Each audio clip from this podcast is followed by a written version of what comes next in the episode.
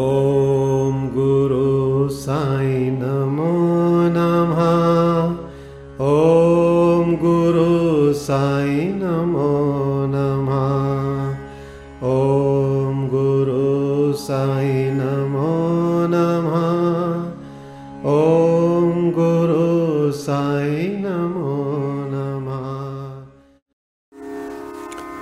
ओम श्री अनंत कोटि ब्रह्मांड नायक राजाधिराज योगिराज पार ब्रह्म श्री सच्चिदानंद समर सदगुरु साईनाथ महाराज आपकी जय हो।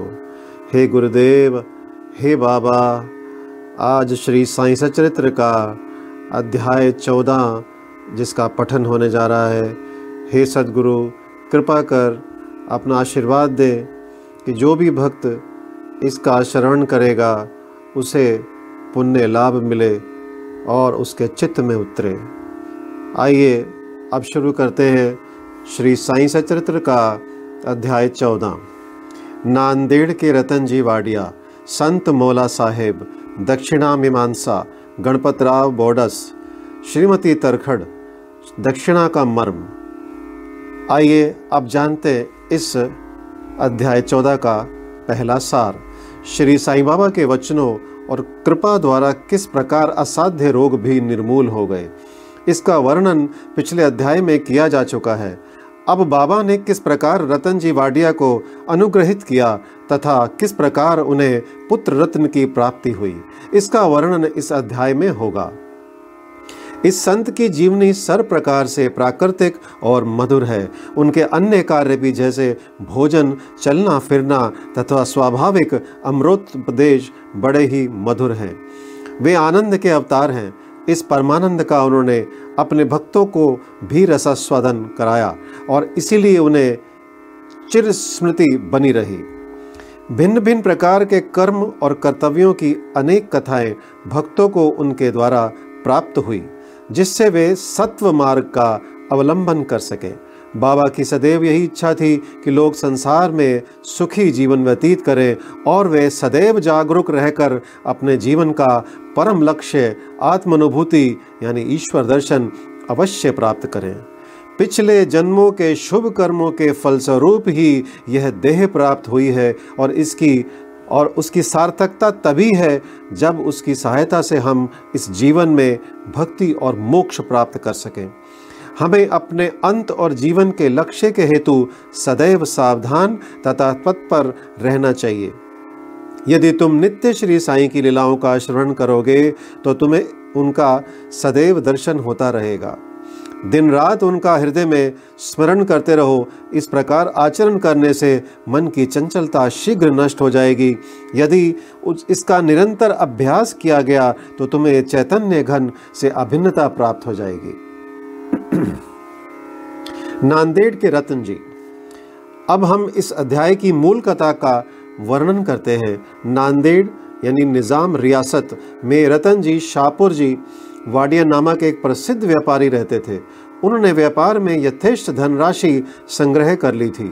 उनके पास अतुलनीय संपत्ति, खेत और चरोहर तथा कई प्रकार के पशु, घोड़े, गधे, खच्चर आदि और गाड़ियां भी थी। वे अत्यंत भाग्यशाली थे। यद्यपि बाह्य दृष्टि से वे अधिक सुखी और संतुष्ट प्रतीत होते थे, परंतु यथार्थ में वे वैसे न थे। विधाता की रचना कुछ ऐसी विचित्र है कि इस संसार में पूर्ण सुखी कोई नहीं और धनाढ्य रतन जी भी इसके अपवाद ना थे। वे परोपकारी तथा दानशील थे। वे दीनों को भोजन और वस्त्र वितरण करते तथा सभी लोगों की अनेक प्रकार से सहायता किया करते थे। उन्हें लोग अत्यंत सुखी समझते थे, किंतु दीर्घ काल तक संतान न होने के कारण उनके हृदय में संताप अधिक था। जिस प्रकार प्रेम तथा भक्ति रहित कीर्तन, वाद्य रहित संगीत, यज्ञोपवित रहित ब्राह्मण, व्यवहारिक ज्ञान रहित कलाकार, पश्चाताप रहित तीर्थ यात्रा और कंठमाला यानी मंगलसूत्र रहित अलंकार उत्तम प्रतीत नहीं होते, उसी प्रकार संतान रहित ग्रस्त का घर भी सूना ही रहता है। रतन जी सदैव इस चिंता में निमग्न रहते थे। वे मन ही मन कहते, क्या ईश्वर की मुझ पर कभी दया ना होगी? क्या मुझे कभी पुत्र की प्राप्ति नहीं होगी? इसके लिए वे सदैव उदास रहते थे। उन्हें भोजन से भी अरुचि हो गई। पुत्र की प्राप्ति कब होगी, यही चिंता उन्हें सदैव घेरे रहती थी। उनकी दासगणु महाराज पर दृढ़ निष्ठा थी। उन्होंने अपना हृदय उनके सम्मुख खोल दिया। तब उन्होंने श्री साईं समर्थ की शरण जाने और उनसे संतान प्राप्ति के लिए प्रार्थना करने का परामर्श दिया। रतन जी को भी यह विचार रुचिकर प्रतीत हुआ और उन्होंने शिरडी जाने का निश्चय किया। कुछ दिनों के उपरांत वे शिरडी आए और बाबा के दर्शन कर उनके चरणों पर गिरे। उन्होंने एक सुंदर हार बाबा को पहनाकर बहुत से फल फूल भेंट किए। तत्पश्चात आदर सहित बाबा के पास बैठकर इस प्रकार प्रार्थना करने लगे, अनेक आपत्तिग्रस्त लोग आपके पास आते हैं और आप उनके कष्ट तुरंत दूर कर देते हैं। यही कीर्ति सुनकर मैं भी बड़ी आशा से आपके श्री चरणों में आया हूँ। मुझे बड़ा भरोसा हो गया है, कृपया मुझे निराश ना कीजिए। श्री साईं बाबा ने उनसे पाँच रुपये दक्षिणा मांगी जो वे देना ही चाहते थे, परंतु बाबा ने पुनः कहा, मुझे तुमसे तीन रुपये चौदह आने पहले ही प्राप्त हो चुके हैं, इसलिए केवल शेष रुपये ही दो। यह सुनकर रतन जी असमंजस में पड़ गए। बाबा के कथन का अभिप्राय उनकी समझ में ना आया। वे सोचने लगे कि यह शिरडी आने का मेरा प्रथम ही अवसर है और यह बड़े आश्चर्य की बात है कि तीन रुपये चौदह आने पहले ही प्राप्त हो चुके हैं। वह वह यह पहली हल ना कर सके। वे बाबा के चरणों के पास ही बैठे रहे तथा उन्हें शेष दक्षिणा अर्पित कर दी। उन्होंने अपने आगमन का हेतु बतलाया और पुत्र प्राप्ति की प्रार्थना की। बाबा को दया आ गई। वे बोले, चिंता त्याग दो, अब तुम्हारे दुर्दिन समाप्त हो गए हैं। इसके बाद बाबा ने उदी देकर अपना वरद हस्त उनके मस्तक पर रख कर कहा, अल्लाह तुम्हारी इच्छा पूरी करेगा। बाबा की अनुमति प्राप्त कर रतन जी नांदेड़ लौट आए और शिरडी में जो कुछ भी हुआ उसे दासगणों को सुनाया।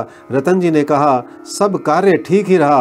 बाबा के शुभ दर्शन हुए, उनका आशीर्वाद और प्रसाद भी प्राप्त हुआ, परंतु वहाँ की एक बात समझ में ना आई। वह वहाँ पर बाबा ने कहा था कि मुझे तीन रुपये चौदह आने पहले ही प्राप्त हो चुके हैं, कृपया समझाइए कि इसका अर्थ क्या है। इससे पूर्व में शिरडी कभी नहीं गया, फिर बाबा को वे रुपये कैसे प्राप्त हो गए जिसका उन्होंने उल्लेख किया। दासगणों के लिए भी यह एक पहेली ही थी। बहुत दिनों तक वे इस पर विचार करते रहे। कई दिनों के पश्चात उन्हें स्मरण हुआ कि कुछ दिन पहले रतन जी ने एक यवन संत मौला साहेब को अपने घर आतिथ्य के लिए निमंत्रित किया था तथा इसके निमित्त उन्होंने कुछ धन व्यय किया था। मौला साहेब नांदेड़ के एक प्रसिद्ध संत थे जो कुली का काम किया करते थे। जब रतन ने जब रतन जी ने शिरडी जाने का निश्चय किया था, उसके कुछ दिन पूर्व ही मौला साहेब अनायास ही रतन जी के घर आए। रतन जी उनसे अच्छी तरह परिचित थे तथा उनसे प्रेम करते थे, इसलिए उनके सत्कार में उन्होंने एक छोटे से जलपान की व्यवस्था भी की थी। दासगणु ने रतन जी से आतिथ्य के खर्च की सूची मांगी और यह जानकर सबको आश्चर्य हुआ कि खर्चा ठीक तीन रुपये चौदह आने ही हुआ था, ना इससे कम था और ना ही अधिक। इस सबको बाबा की त्रिकालज्ञता विदित हो गई। यद्यपि वे शिरडी में विराजमान थे, परंतु शिरडी के बाहर क्या हो रहा है इसका उन्हें पूरा पूरा ज्ञान था। यथार्थ में बाबा भूत, भविष्यत और वर्तमान के पूर्ण ज्ञाता और प्रत्येक आत्मा तथा हृदय के साथ संबंध थे। अन्यथा मौला साहेब के स्वागतार्थ खर्च की गई रकम बाबा को कैसे विदित हो सकती थी। रतन जी इस उत्तर से संतुष्ट हो गए और उनकी साईं चरणों में प्रगाढ़ प्रीति हो गई। उपयुक्त समय पर उनके यहाँ एक पुत्र का जन्म हुआ जिससे उनके हर्ष का पारावार न रहा। कहते हैं कि उनके यहाँ बारह संतानें हुई जिनमें से केवल चार शेष रही। इस अध्याय के नीचे लिखा है कि बाबा ने राव बहादुर हरि विनायक साठे को उनकी पहली पत्नी की मृत्यु के पश्चात दूसरा ब्याह करने पर पुत्र रत्न की प्राप्ति बतलाई। राव बहादुर साठे ने द्वितीय विवाह किया। प्रथम दो कन्याएं हुई जिससे वे बड़े निराश हुए, परंतु तृतीय बार पुत्र प्राप्त हुआ। इस तरह बाबा के वचन सत्य निकले और वे संतुष्ट हो गए। आगे जानते हैं दक्षिणा मीमांसा। दक्षिणा के संबंध में कुछ अन्य बातों का निरूपण कर हम यह अध्याय समाप्त करेंगे। यह तो विदित ही है कि जो लोग बाबा के दर्शन को आते थे उनसे बाबा दक्षिणा लिया करते थे। यहाँ किसी को भी शंका उत्पन्न हो सकती है कि जब बाबा फकीर और पूर्ण विरक्त थे तो क्या उनका इस प्रकार दक्षिणा ग्रहण करना और कांचन को महत्व देना उचित था। अब इस प्रश्न पर हम विस्तृत रूप से विचार करेंगे। बहुत काल तक बाबा भक्तों से कुछ भी स्वीकार नहीं करते थे। वे जली हुई दिया सलाइयाँ एकत्रित कर अपनी जेब में भर लेते थे। चाहे भक्त हो या और कोई, वे कभी किसी से कुछ भी नहीं मांगते थे। यदि किसी ने उनके सामने एक पैसा रख दिया तो वे उसे स्वीकार करके उससे तंबाकू अथवा तेल आदि खरीद लिया करते थे। वे प्राय बीड़ी या चिलम पिया करते थे। कुछ लोगों ने सोचा कि बिना कुछ भेंट किए संतों का दर्शन उचित नहीं है, इसलिए वे बाबा के सामने पैसे रखने लगे। यदि एक पैसा होता तो वे उसे जेब में रख लेते और यदि दो पैसे हुए तो तुरंत उसमें से एक पैसा वापस कर देते थे। जब बाबा की कीर्ति दूर दूर तक फैली और लोगों के झुंड के झुंड बाबा के दर्शनार्थ आने लगे, तब बाबा ने उनसे दक्षिणा लेना आरंभ कर दिया। श्रुति कहती है कि स्वर्ण मुद्रा के अभाव में भागवत पूजन भी अपूर्ण है। अतः जब ईश्वर पूजन में मुद्रा आवश्यक है तो फिर संत पूजन में क्यों ना हो। इसलिए शास्त्रों में कहा गया है कि ईश्वर, राजा, संत या गुरु के दर्शन अपनी सामर्थ्य अनुसार बिना कुछ अर्पण किए कभी ना करना चाहिए। उन्हें क्या भेंट दी जाए, अधिकतर मुद्रा या धन। इस संबंध में उपनिषदों में वर्णित नियमों का अवलोकन करें। बृहदारण्यक उपनिषद में बताया गया है कि दक्ष प्रजा प्रजापति ने देवता, मनुष्य और राक्षसों राक्षसों के सामने एक अक्षर द का उच्चारण किया। देवताओं ने इसका अर्थ लगाया कि उन्हें दम अर्थात आत्मनियंत्रण का अभ्यास करना चाहिए। मनुष्यों ने समझा कि उन्हें दान का अभ्यास करना चाहिए तथा राक्षसों ने सोचा कि हमें दया का अभ्यास करना चाहिए। मनुष्यों को दान की सलाह दी गई। तैत्तिरीय उपनिषद में दान व अन्य सत्व गुणों को अभ्यास में लाने की बात कही गई है। दान के संबंध में लिखा है, विश्वासपूर्वक दान करो, उसके बिना दान व्यर्थ है। उदार हृदय तथा विनम्र बनकर आदर और सहानुभूति पूर्वक दान करो। भक्तों को कांचन त्याग का पाठ पढ़ाने तथा उनकी आसक्ति दूर करने और चित्त शुद्ध कराने के लिए ही बाबा सबसे दक्षिणा लिया करते थे। परंतु उनकी एक विशेषता भी थी। बाबा कहा करते थे, जो कुछ भी मैं स्वीकार करता हूँ मुझे उससे सौ गुना से अधिक वापस करना पड़ता है। इसके अनेक प्रमाण हैं। आइए एक घटना पढ़ते हैं। श्री गणपतराव राव बोडस, प्रसिद्ध कलाकार, अपनी आत्मकथा में लिखते हैं कि बाबा के बार बार आग्रह करने पर उन्होंने अपने रुपयों की थैली उनके सामने उड़ेल दी। श्री बोडस लिखते हैं कि इसका परिणाम यह हुआ कि जीवन में फिर उन्हें कभी धन का अभाव ना हुआ तथा प्रचुर मात्रा में लाभ ही होता रहा। इसका एक भिन्न अर्थ भी है। अनेकों बार बाबा ने किसी प्रकार की दक्षिणा स्वीकार भी नहीं की। इसके दो उदाहरण हैं। बाबा ने प्रोफेसर सी के नारके से पंद्रह रुपये दक्षिणा मांगी। वे प्रत्युत्तर में बोले कि मेरे पास तो एक पाई नहीं है। तब बाबा ने कहा कि मैं जानता हूँ तुम्हारे पास कोई द्रव्य नहीं है, परंतु तुम योग वशिष्ठ का अध्ययन तो करते हो, उसमें से ही दक्षिणा दो। यहाँ दक्षिणा का अर्थ है पुस्तक से शिक्षा ग्रहण कर हृदयंगम करना, जो कि बाबा का निवास स्थान है। आइए दूसरी घटना जानते हैं। एक दूसरी घटना में उन्होंने एक महिला श्रीमती आर ए तरखड़ से छः रुपये दक्षिणा मांगी। महिला बहुत दुखी हुई क्योंकि उनके पास देने को कुछ भी ना था। उनके पति ने उन्हें समझाया कि बाबा का अर्थ तो षण रुपयों से ही है, जिन्हें बाबा को समर्पित कर देना चाहिए। बाबा इस अर्थ से सहमत हो गए। यह ध्यान देने योग्य है कि बाबा के पास दक्षिणा के रूप में बहुत सा द्रव्य एकत्रित हो जाता था। सब द्रव्य वे उसी दिन व्यय कर देते थे और दूसरे दिन फिर सदैव की भांति निर्धन बन जाते थे। जब उन्होंने महासमाधि ली तो दस वर्ष तक हजारों रुपया दक्षिणा मिलने पर भी उनके पास स्वल्प राशि ही शेष थी। संक्षेप में दक्षिणा लेने का मुख्य ध्येय तो भक्तों को केवल शुद्धिकरण का पाठ ही सिखाना था। अब आगे पढ़ते हैं दक्षिणा का मर्म। ठाणे के श्री बीवी देव, सेवानिवृत्त प्रांत मामलतदार, जो बाबा के परम भक्त थे, इन्होंने इस विषय पर एक लेख यानी साई लीला पत्रिका भाग सात पृष्ठ संख्या छह सौ तेईस, अन्य विषयों सहित प्रकाशित किया है, जो निम्न प्रकार है।